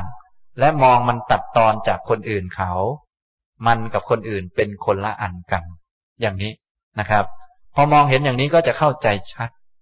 พอเข้าใจชัดการจะรักผมตัวเองมันก็ลดลง มีท่านไหนยังรักผมตัวเองบ้างเนี่ยบางคนรักเส้นผมตัวเอง ขน รักขนตัวเองก็มีนะ รับเล็บโอ้โหไปแต่งเล็บอยู่งั้นน่ะนะแต่งเล็บตัวเองยังไม่พอไปแต่งเล็บหมาด้วย เออ เอาเข้าไปทำธุรกิจกันใหญ่โตกันไปอะไรอย่างนั้น ก็ว่ากันไป อันนี้มันรักนะ แน่นอนเราไปแต่งมันบ้างให้มันพอเป็นไปได้ อันนี้ไม่ว่ากัน แต่ว่าเราต้องเข้าใจพื้นฐานมันว่าอ๋อนี่นี่ที่เสมอของมันคือมันปฏิกูล ไม่ใช่มันสวย ไม่ใช่สวยเสมอ แต่ปฏิกูลเสมอ ส่วนสวยนี้นานๆที เนี่ย ต้องเข้าใจอย่างนี้ มันจะได้ไม่หลงลืมไม่วิปลาสถ้าวิปลาสมันก็จะมีปัญหามาก บางคนรักฟันตัวเอง โอ้โห ยิงฟันใส่กระจกทุกวันเนี่ยนะอย่างนี้ พอมันแก่ลงมันปวดเหงือกอย่างโน้นอย่างนี้เดี๋ยวจะตายเอาแหละ มันก็ลำบาก แต่ถ้าเข้าใจมาดูฟัน ดูแบบที่ท่านแนะนำไว้ ฟัน สีอะไรครับ ฟัน ฟันมันก็มีสีขาว แต่บางคนซัดจนเหลืองแล้วก็มี แล้วแต่ฟันมีสันฐานเป็นยังไงก็ว่าไป มีตั้งสามสิบสองซี่เนี่ย ฟันเนี่ยนะที่นับเป็นซี่ๆไว้อะไรไว้ ก็เพื่อว่าเวลามันหายไปสักอันหนึ่งเราจะได้เข้าใจมันเนี่ย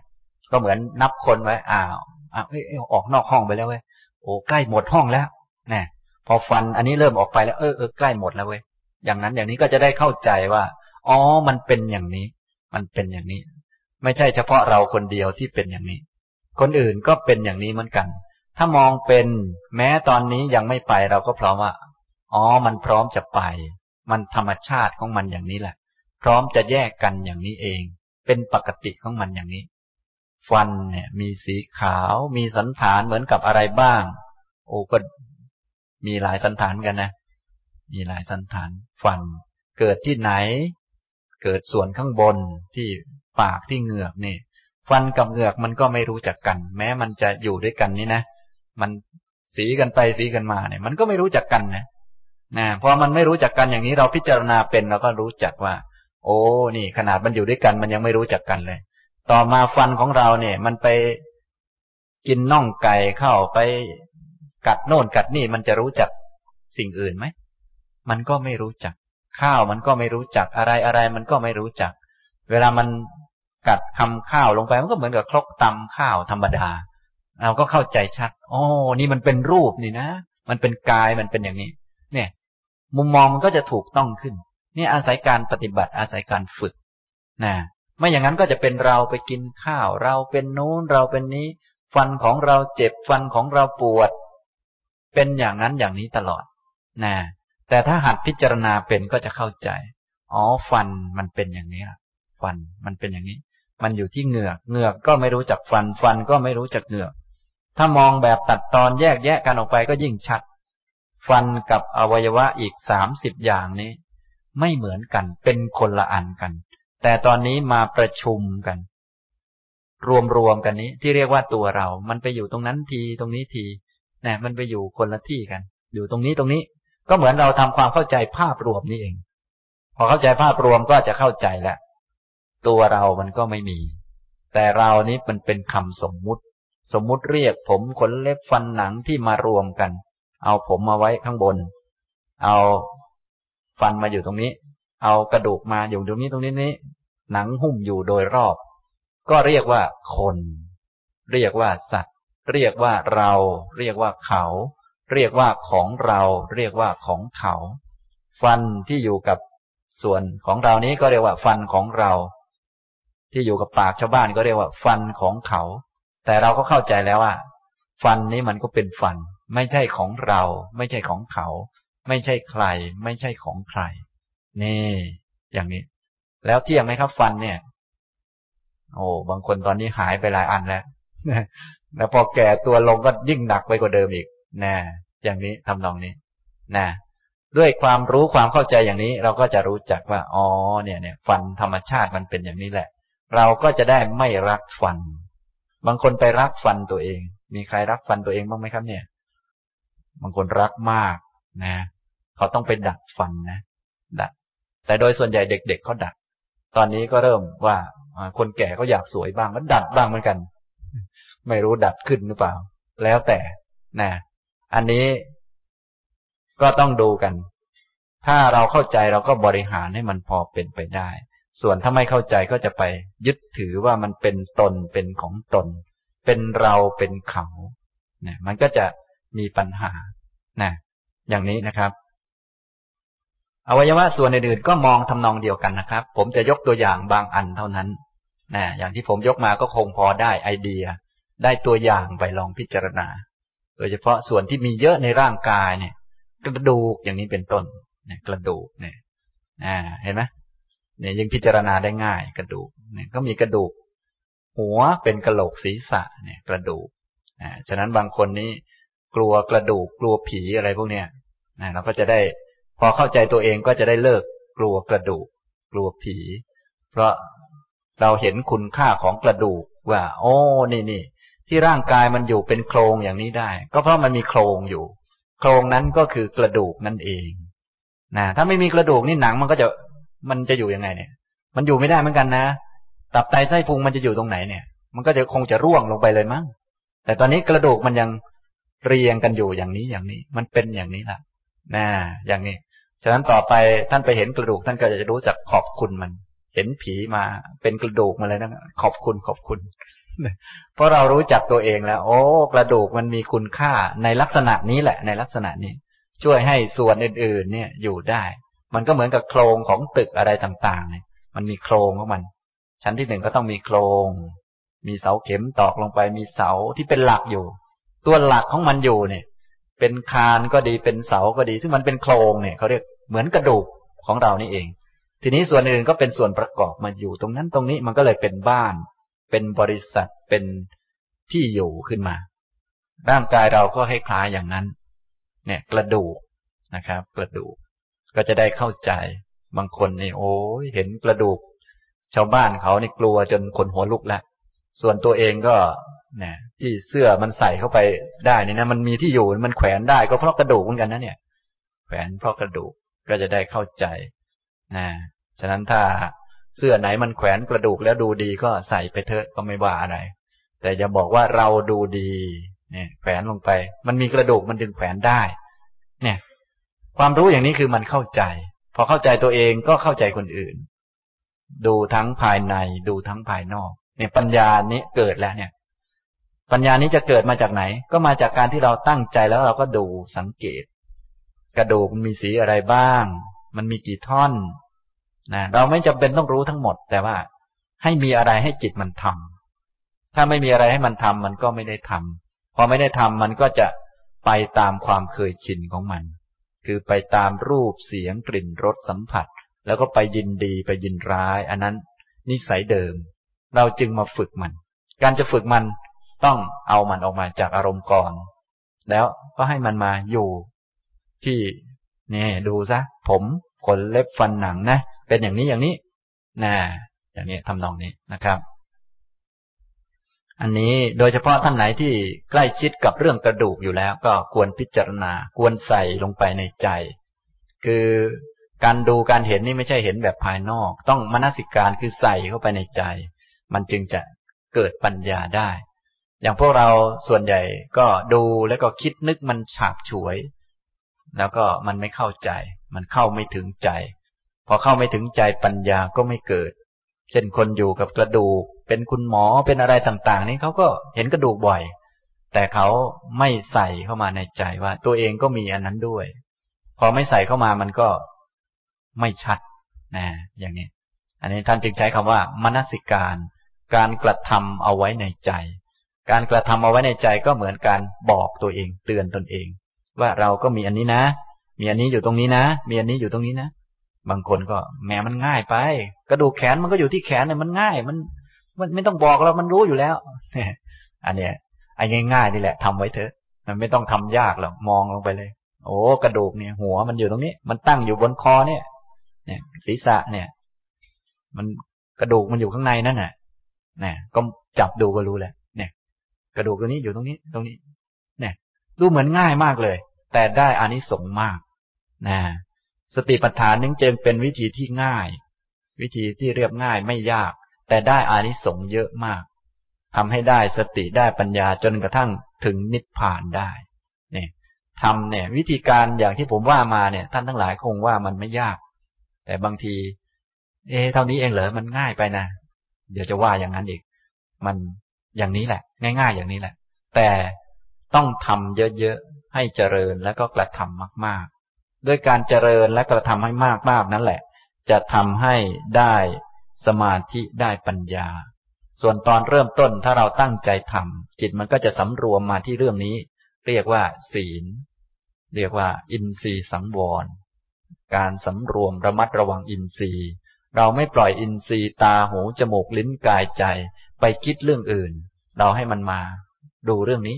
ไม่ปล่อยมันไปนะมีเชือกผูกคือสติ ผูกมันไว้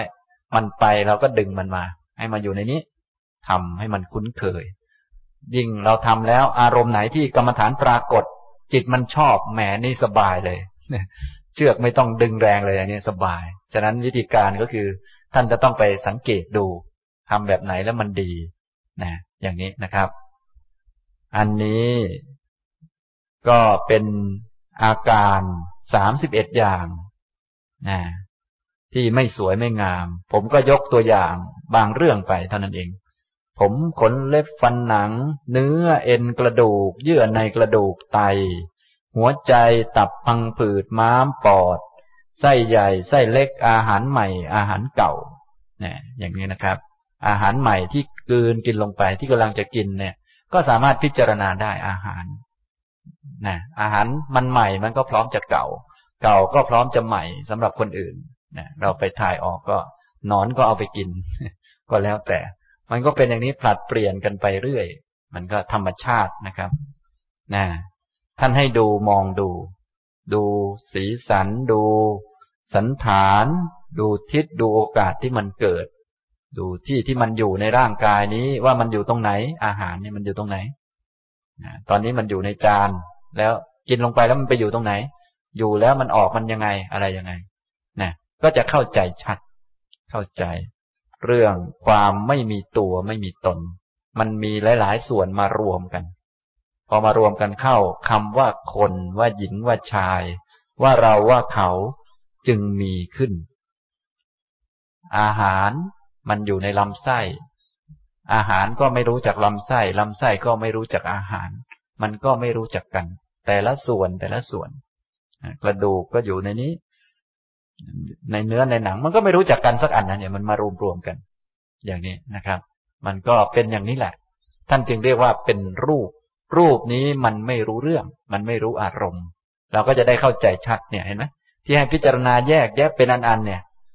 มันก็ไม่รู้จักกันอยู่แล้วทำไมต้องพิจารณาว่ามันไม่รู้จักกันทำไมต้องใส่ใจ ถ้าไม่ใส่ใจมันไม่ได้ความรู้ เราก็ไปยึดมันเหมือนเดิม แต่ถ้าใส่ใจมันได้ความรู้เอ้ยมันไม่รู้จักกันนะเนี่ย อ่า พวกวิปลาสมันก็ลด วิปลาสที่ว่ามันสวยมันงามมันเป็นเราเป็นของเราดูดี มันก็ลดลง ขนาดพวกมันอยู่ด้วยกันมันยังไม่รู้จักกันเลย มันจะไปรู้จักว่าสวยว่างามได้หรือเปล่า มันก็ไม่รู้จัก เล็บนี่มันสวยเหลือเกินนะ เราก็จะได้มองออกว่า ใครเป็นคนว่าแล้วเนี่ย ก็จะได้บอกว่าอ๋อกิเลสมันว่านี่นะนะเราก็จะได้รู้จักแล้วตอนนี้ โอ้ยกิเลสมันว่า นะต่อไปเราก็จะได้พยายามไม่ทำตามกิเลส บางอันต้องตามใจมันบ้าง เพราะว่ามันจะลงแดงแล้ว เราก็รู้จักดูว่าเฮ้ยเนี่ยมันตามใจกิเลสอยู่นะเนี่ย เนี่ย เห็นไหมได้รู้จักแล้วได้รู้จัก อันไหนที่มันแรงไปมันเหนื่อยไปก็ลดลงไป อันไหนที่คล้ายๆ กับว่าถ้าไม่ทำแล้วมันจะตายแล้วก็ตามใจมันบ้าง แต่ให้มีขอบเขตไว้ มีสติปัญญาเข้ามากำกับไว้ อย่างนี้มันก็จะไม่เลยเถิดนะครับทำนองนี้ อันนี้ท่านจึงให้ใช้ชีวิตด้วยสติและด้วยปัญญา อย่าไปใช้ชีวิตตามตัณหาและทิฏฐิ พระพุทธเจ้าทรงอุปมาเรื่องนี้ไว้ พระองค์อุปมาว่าดูก่อนภิกษุทั้งหลาย เหมือนถุงมีปากสองข้าง บรรจุเต็มด้วยธัญพืชนานาชนิด คือข้าวสาลี ข้าวเปลือก ถั่วเขียว ถั่วเหลือง งา ข้าวสาร คนตาดีเปิดถุงนั้นแล้วก็จะเห็นได้ว่า นี้ข้าวสาลี นี้ข้าวเปลือก นี้ถั่วเขียว นี้ถั่วเหลือง นี้งา นี้ข้าวสาร ฉันใด ภิกษุก็ฉันนั้นเหมือนกัน ย่อมพิจารณากายนี้แหละ ตั้งแต่ฝ่าเท้าขึ้นไปเบื้องบน ตั้งแต่ปลายผมลงมาเบื้องล่าง ที่มีหนัง หุ้มอยู่โดยรอบ เต็มไปด้วยของไม่สะอาดชนิดต่างๆ ว่าในกายนี้มีแต่สิ่งปฏิกูล คือผมขนเล็บฟันหนัง เนื้อเอ็นกระดูก เยื่อในกระดูกไต หัวใจตับพังผืดม้ามปอด ไส้ใหญ่ ไส้น้อย ไส้ใหญ่ ไส้เล็ก อาหารใหม่อาหารเก่า ดีสเลดหนองเลือด เหงื่อมันข้น น้ำตาเปลวมัน น้ำลาย น้ำมูก ไขข้อ มูด นะครับ อันนี้ก็เป็นอุปมาเหมือนกับถุงมีปากสองข้าง ข้างในนั้นเต็มไปด้วยธัญพืชนานาชนิด ข้าวเปลือก ข้าวสาลี ถั่วเขียว ถั่วเหลืองงาข้าวสาร คนตาดีก็เปิดถุงออกก็เทลงมาเลย เทลงมาก็เห็นชัดว่า นี่นี่นี่นี่ข้าวสาร นี่ข้าวเปลือก นี่ถั่วเขียว นี่ถั่วเหลืองก็ชี้ได้นะ ตอนนี้ก็ร่างกายของเราก็เหมือนอย่างนั้นนะมันรวมกันอยู่ในนี้มีหนังหุ้มอยู่โดยรอบ ส่วนข้างในเนี่ยอันนั้นมาอยู่ตรงนู้นอันนู้นมาอยู่ตรงนี้ตรงนี้ อยู่ในนี้แหละนะคนตาดีก็เทออกเลยนะทีนี้พวกท่านทั้งหลายก็ต้องทำตัวเป็นคนตาดีนะงานเนี้ยนะคนตาดีคนนั้นก็คือพระโยคาวจรหรือผู้ปฏิบัติธรรมถ้าคนตาไม่ดีมันมองไม่ทะลุผิวหนัง มันก็จะมองแค่ ฉากอยู่ข้างหน้า มองไม่เห็นนะฉะนั้น เราก็ต้องเป็นคนตาดีในอุปมานี้นะมองให้ทะลุผิวหนังเข้าไป ทีนี้การจะมีตาดีมันก็ต้องฝึกเอา เพราะตานี้มันไม่ได้มาลอยๆมันเป็นสังขาร สังขารก็ต้องฝึกเอา ท่านจึงมีเทคนิควิธีในการฝึก ให้ตั้งใจมีความเพียรเสร็จแล้วก็มา ดู ผมมันอยู่ตรงไหนนะพอดูบ่อยๆ มันสีอะไร มันเหมือนกับคนอื่นไหมแยกแยะดูที่มันเกิดตรงไหน มันรู้จักกับหนังหัวไหมเนี่ย ดูบ่อยๆพอดูบ่อยๆ ปัญญามันก็มีขึ้น ตามันก็ดี พอตามันดี ตานี้ใช้กับผมได้ พอไปมองอันอื่นมันก็ชัดแล้ว เริ่มชัดว่า โอ้ มันเป็นอย่างนี้ มองที่ตัวเองก็เข้าใจชัด ว่าอ๋อ เป็นอย่างนี้เอง มองคนอื่นเป็นไงครับ ก็เหมือนกันนะอย่างนี้ พอเข้าใจแล้วต่อไปไปเกี่ยวข้องไปอะไรไปสัมผัสไปกอดมันก็พร้อมจะปล่อย เพราะรู้จักว่า นี่มันพร้อมจะเหม็นนะ พร้อมจะไม่สะอาดนะ ฉะนั้นตอนที่สะอาดตอนดูดีต้องรีบกอดไว้ แล้วก็รีบถีบออก ไม่งั้น โอ้ยหนักแน่อย่างนี้ทำนองนี้นะก็จะเข้าใจสิ่งต่างๆ จนกระทั่งในโลก มีอะไรก็จะได้เข้าไปเกี่ยวข้องด้วยปัญญา พอถึงเวลาก็ต้องทิ้งไป ทิ้งไปเนี่ยก็อย่างนี้ วิธีการนี้ก็ทำให้เกิดปัญญาเหมือนกันทำให้เกิดปัญญาได้ไม่แพ้วิธีอื่นนะ ไม่ได้เน้นเอาว่าได้อะไร ได้ความสุขได้อะไรไม่ได้ไม่เน้น เน้นให้ได้ความเพียรได้สัมปชัญญะได้สติ พอต่อเนื่องก็ได้สมาธิ แล้วก็ทำให้เกิดปัญญาได้เหมือนกับวิธีอื่นๆ อย่างนี้นะครับทำนองนี้นะพระพุทธเจ้าได้ตรัสต่อมาถึงวิธีการทำให้เกิดปัญญาต่อไป ด้วยวิธีการดังที่ได้กล่าวมานี้ ภิกษุย่อมเป็นผู้ตามดูกายในกาย ภายในเนืองเนืองอยู่บ้าง ตามดูกายในกาย ภายนอกเนืองเนืองอยู่บ้าง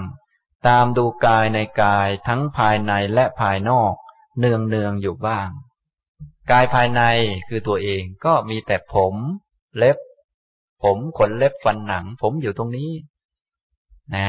ตั้งอยู่ที่หนังศีรษะนี้ กระดูกอยู่อย่างนี้ เป็นโครงอยู่อย่างนี้ มีหนังหุ้มอยู่อย่างนี้ ตัวเองก็เป็นอย่างนี้ คนอื่นเป็นยังไงครับ คนอื่นก็เป็นอย่างนี้แหละ ก็เป็นกาย เราก็เป็นกาย คนอื่นก็เป็นกาย กายภายในก็เป็นกาย ไม่ใช่ตัว ไม่ใช่ตน เป็นของประกอบไปด้วยสิ่งไม่สวยไม่งาม เช่นเดียวกัน กายภายนอกก็ไม่ใช่เขา ไม่ใช่คนอื่น ก็เป็นเพียงกายที่เป็นส่วนประกอบของสิ่งไม่สวยไม่งาม เหมือนกันทุกประการ เหมือนกันหมดเลย เหมือนกัน ประกอบด้วยผมขนเล็บฟันหนังเหมือนกัน เสมอกัน อันนี้เรียกว่า ได้ปัญญา ปัญญาจะเกิดขึ้นก็ตอนนี้ก็พอมีสติมากขึ้น ก็เป็นสมาธิปัญญาก็เกิดขึ้น เห็นความเสมอกัน ทั้งภายในทั้งภายนอก เราฉันใดเขาก็ฉันนั้นนะ ถ้ามันไม่เสมอกันเราก็จะมีกิเลสเยอะ เดี๋ยวมันก็ตรณีเดี๋ยวมันก็อย่างนู้นอย่างนี้ ถ้าคนที่เรารักเราก็ให้ได้ คนที่เราไม่รักก็ให้ไม่ได้ มันไม่เสมอกัน ถ้าของของเรานี่ดูมีหน้ายึดถือมาก ส่วนของคนอื่นช่างมัน เนี่ย มันเป็นอย่างนี้ มันไม่เสมอกัน ไม่มีปัญญา ไม่ได้ใช้ชีวิตด้วยปัญญา ไม่ได้ทำอะไรต่างๆ ด้วยปัญญา แต่ทำไปตามอคติ ถ้าเป็นของตนก็รักแหลกลานไปหมด ถูกจริงจังไปหมด ถ้าเป็นของคนอื่นก็ไม่ชอบใจ ไม่พอใจไปหรือปล่อยไปเลย เนี่ยก็ทำตามอคติต่างๆนะอย่างนี้พูดก็ตามอคติ เราชอบใจก็ว่าดี ไม่ชอบใจก็ว่าไม่ดี พวกของเราก็ถูกหมด พวกของเขาก็ผิดอะไรก็ว่าอย่างนี้นะอันนี้ก็ใช้ชีวิตตาม ตัณหาตามทิฏฐิตามอคติต่างๆ มันก็ดูไม่ดี ดีไม่ดีก็ผิดศีลไปเลยก็มี อย่างนี้นะครับ แต่ถ้ามีปัญญาก็จะเสมอกัน ทั้งภายในคือตัวเอง และภายนอกคือคนอื่น อาศัยแค่ดูว่าตัวเองมีผมขนเล็บฟันหนังเท่านี้ก็ได้ปัญญาว่าทั้งเราทั้งเขาเท่ากันแล้ว เท่านี้อย่างนี้ก็ใช้ชีวิตด้วยปัญญาได้นะครับ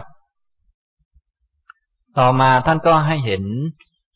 ผมขนเล็บฟันหนังเหล่านี้เป็นธรรมะ ตามดูธรรมะคือเหตุเกิดในกายเนืองเนืองอยู่บ้าง ตามดูธรรมะคือเหตุดับในกายเนืองเนืองอยู่บ้าง ตามดูธรรมะคือเหตุทั้งเกิดและดับในกายเนืองเนืองอยู่บ้าง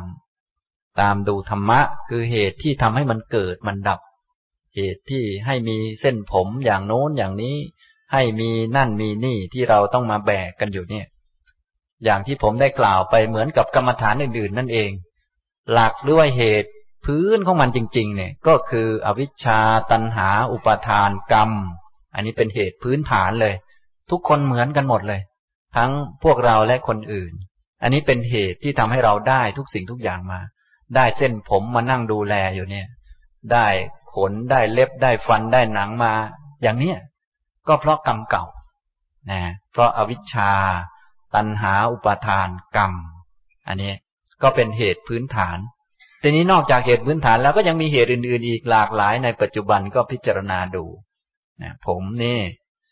มันอาศัยอาหารมันดูดูดไป มันก็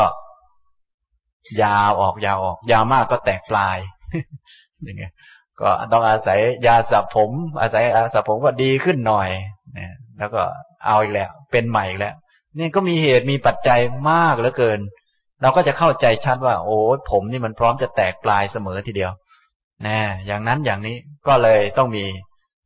แชมพูมีครีมนวดไว้ประจำบ้านทีเดียว มีใครไม่มีบ้างในบ้านเนี่ย มีทุกคนเพราะเรารู้หรือว่าไม่รู้ทำให้มันสวยนะ ที่มีเอาไว้ก็เพราะรู้ว่านี่มันพร้อมจะไม่ดี มันพร้อมจะแตกปลาย มันพร้อมจะแข็งชื่อ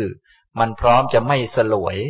เราก็เลยต้องมีครีมนวดให้มันสลวยไว้ไปวางไว้แถวแถวห้องน้ำแหละพอมันไม่สวยเมื่อไหร่ก็ไปนวดเลย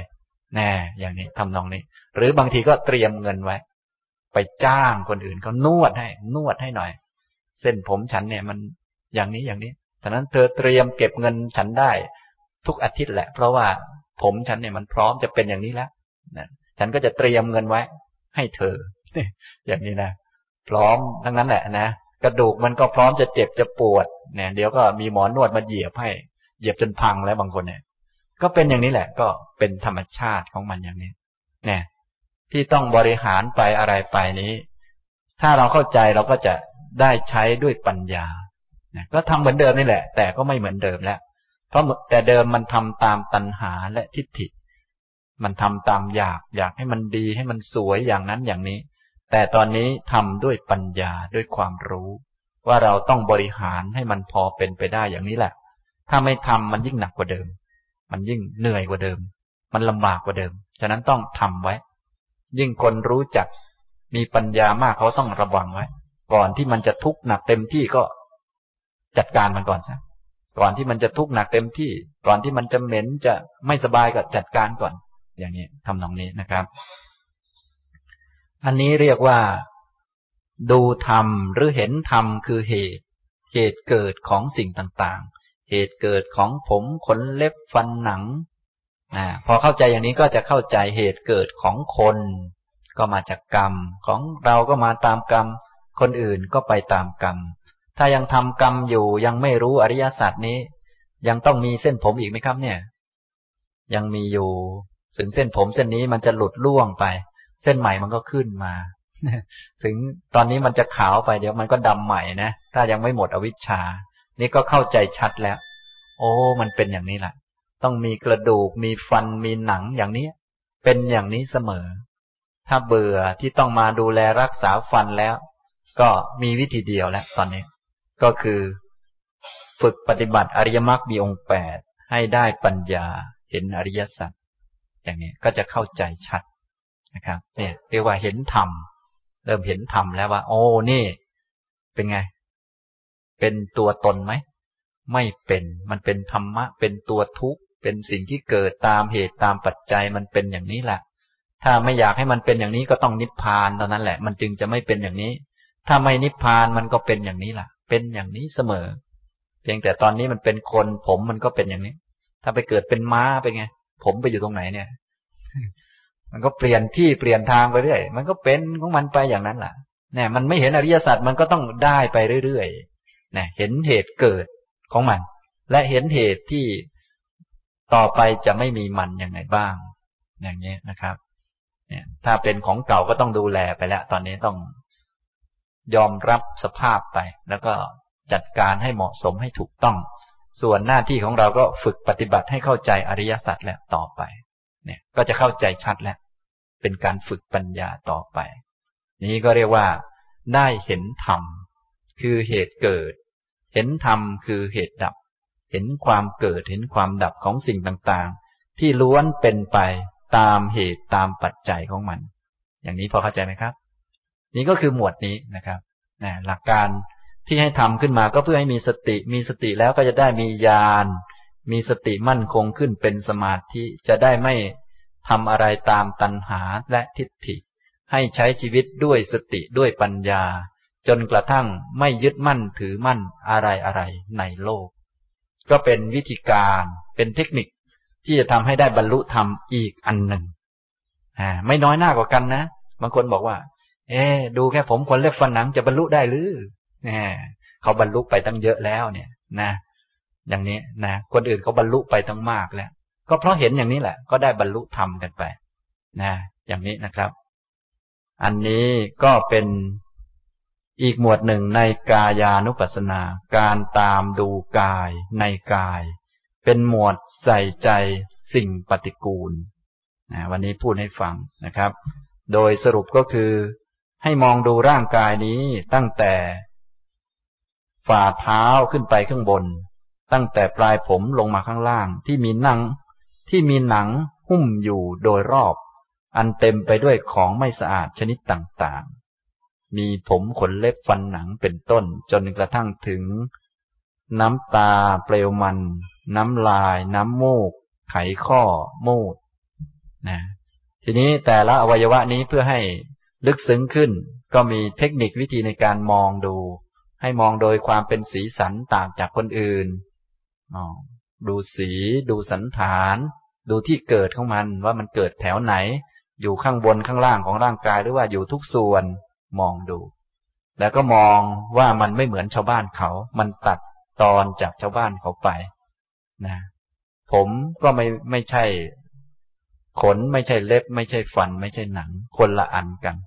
และทุกๆอันเนี่ย แม้มันจะอยู่ชิดกันเกิดด้วยกันติดกันเนี่ย มันก็ไม่รู้จักกัน เพราะมันเป็นรูปนะ อย่างนี้ก็จะทำให้เกิดความรู้เกิดความเข้าใจนะอันนี้เป็นเทคนิควิธีในการปฏิบัติหมวดนี้นะครับ ท่านไหนจะเอาไปลองก็ได้นะจะปฏิบัติหมวดอื่นปนๆมาบ้าง แล้วพอมีสติดีแล้วก็จะลองหมวดนี้บ้างก็ได้นะแล้วแต่นะเพราะหลักการจริง ๆ นี้ กรรมฐานเป็นเครื่องฝึกให้มีความเพียรสัมปชัญญะมีสติ ถ้ากรรมฐานใดหรือหลาย ๆ กรรมฐานช่วยทำให้ได้ความเพียรได้สัมปชัญญะได้สติก็ใช้ได้ทั้งนั้นทำหัดทำไปนะฉะนั้นบางท่านตอนนี้เรียนมาสี่หมวดแล้ว จะใช้พร้อมกันเลยก็ได้ เพราะจิตมันไปเยอะเกินไปแล้วก็หลาย ๆ อันเลยนะเดี๋ยวก็ดูลมหายใจบ้าง เดี๋ยวก็เดินยืนนั่งนอนบ้าง เดี๋ยวก็ทำความรู้ตัว มีปัญญารู้จักเวลาทำสิ่งต่างๆนะถ้าว่างนักก็ผมขนเล็บฟันหนังบ้าง อย่างนี้เป็นต้นนะก็รวมๆกันก็ได้ แต่บางท่านรู้สึกแหมจะเยอะไป เลือกสักอันสองอันก็พอแล้ว อันนั้นก็แล้วแต่ขอให้ทำเท่านั้นแหละ ต้องทำนะ ไม่ทำไม่ได้นะครับ ต้องทำที่ต้องทำเพราะว่าเราต้องการฝึกจิต นะพอต้องการฝึกจิตนี้จะปล่อยจิตไปอย่างเดิมไม่ได้ จะต้องเอาจิตมาผูกไว้กับกาย มาผูกไว้กับหลักคือกรรมฐานก่อน พอผูกแล้วมันมีสติ มันมีสมาธิมีความรู้ รู้อยู่กับตนเองได้บ้างแล้ว จึงจะฝึกมัน จึงจะฝึกจิต ให้มันได้ศีล ได้สมาธิได้ปัญญา ก็อย่างที่ผมเล่าให้ฟัง แค่ทำตอนต้นเนี่ย ตั้งใจทำมันก็ได้ฝึกแล้ว ฝึกให้มันมีศีลสำรวมระวัง ทีนี้ถ้าฝึกแล้วสติต่อเนื่องดี จิตมันก็จะเป็นไปเพื่อสมาธิได้ พอจิตเป็นสมาธิตั้งมั่นดี ก็สามารถฝึกให้เกิดปัญญาต่อไป อย่างนี้นะครับ หลักการก็มีประมาณนั้นนะ เอาละผมบรรยายก็คงพอสมควรแก่เวลานะครับ แต่ก่อนจะหมดเวลาก็เราจะปฏิบัติกันสักหน่อยหนึ่งเป็น พื้นฐานเอาไว้นะให้ทุกท่านตั้งใจ นั่งยืดตัวให้ตรงนะยืดตัวตรงนะยืดตัวให้ตรงนะครับ ยืดตัวตรงแล้วก็หายใจเข้าลึกๆ และหายใจออกนะถ้าไม่ค่อยรู้ตัวก็หายใจเข้าลึกๆ แล้วไม่ต้องหายใจออก เดี๋ยวมันก็จะอยู่ไม่ได้ เดี๋ยวจิตมันก็จะกลับมาเอง อันนี้ก็เป็นการใช้หมวดที่หนึ่งในการผูกจิตไว้ผูกจิตนะครับ พอจิตมาอยู่กับตนเองแล้วก็ใช้ความรู้นั้นมองไปที่หัว ที่หัวนั่นนะที่หัว หัวก็มีเส้นผมอยู่ ที่หัว ใช้ความรู้สึกมองดู ก็มีหัว แล้วก็ไล่ลงมาที่คอ ก็มีคอมีกระดูกต่างๆอยู่ ไล่มาที่หลังนะก็รับรู้รู้สึกถึงส่วนของร่างกายที่มีอยู่ในที่นั้น แล้วแต่จะรู้สึกถึงอะไรได้ ถ้ายังไม่ค่อยได้หัดก็จะไม่ค่อยรู้สึก แต่ไม่เป็นไร เอาที่พอรู้สึกได้ ถ้าหัดบ่อยๆ ก็จะเห็น กระดูกเห็นเอ็นที่มันยึดกันอยู่นะนะมันเป็นความรู้สึกไม่ต้องไปเอาตาไปดู ใช้ความรู้สึกนะครับ ไล่ลงไปถึงหลัง ถึงก้นที่นั่งอยู่ บนเก้าอี้ก็เกิดความรู้สึก น้ำหนักมันก็จะลงที่ก้น นะก็จะรับรู้ถึงร่างกายส่วนบนที่มันมีน้ำหนักกดทับลงมา ถ้ามีความรู้ก็สังเกตไปนะน้ำหนักส่วนบนของร่างกาย ทุกส่วนที่มันประชุมรวมกัน มันก็จะกลายเป็นน้ำหนักที่ทับลงมานะการที่มีน้ำหนัก อันนี้เป็นธาตุชนิดหนึ่งเขาเรียกธาตุดิน เดี๋ยวโอกาสต่อไปเราจะเรียนต่อไป แต่วันนี้พิจารณาในแง่ ส่วนประกอบของร่างกายที่มันรวมรวมกัน เป็นชั้นบนแล้วมันก็ทับลงมานะทับลงมานะน้ำหนักไล่ลงไปเรื่อย จนถึง ฝ่าเท้า ก็จะมีความรู้สึกที่ กระทบกับพื้นนะการให้จิตวิ่งวนเวียนอยู่อย่างนี้ ก็เรียกว่ามีสติผูกจิตไว้กับกายนะทีนี้ถ้ามีสติดีแล้วท่านก็สามารถที่จะเลือกทำกรรมฐานอันใดอันหนึ่ง เช่น เอาความรู้ไปไว้ที่โพรงจมูก แล้วก็ดูลมหายใจเข้าหายใจออก หรือดูว่ากายมันนั่ง เวลาลุกขึ้นยืนก็รู้ว่ากายยืน เดินก็รู้ว่ากายเดิน นอนก็รู้ว่ากายมันนอน จิตรับรู้ นะถ้าเป็นดูลมหายใจก็อยู่หมวดที่หนึ่งดูกาย เดิน ยืน นั่งนอน ก็เป็นหมวดที่สองอย่างที่เรียนไปแล้วนะก็ทำปนๆกันได้นะถ้ามีความรู้สึกว่า เรานั่งเราอะไรต่าง ๆ หรือมันคิดมากก็ให้ ดึงจิตกลับมาแล้วก็ถามตนเอง ว่า ใครเป็นผู้นั่งการนั่งของใคร ก็จะรู้ว่า อ่า ไม่ใช่เรานั่ง ไม่ใช่เขานั่ง เป็นกายมันนั่ง กายมันนั่งเนี่ยอันนี้นะครับ นั่งอยู่ก็รู้ว่านั่งอยู่ ถ้าไม่รู้ก็หาจุดกำหนด จุดสังเกตที่มันชัด เช่นน้ำหนักที่ลงที่ฝ่าเท้าก็จะรู้สึก ถึงน้ำหนักที่ลงที่ฝ่าเท้า น้ำหนักที่ลงที่ฝ่าเท้าไม่เยอะนัก อันนี้เรียกว่านั่งนะน้ำหนักที่ลงที่ก้นก็จะเยอะหน่อย แต่ถ้ายืนน้ำหนักที่ลงที่ฝ่าเท้าก็จะเยอะ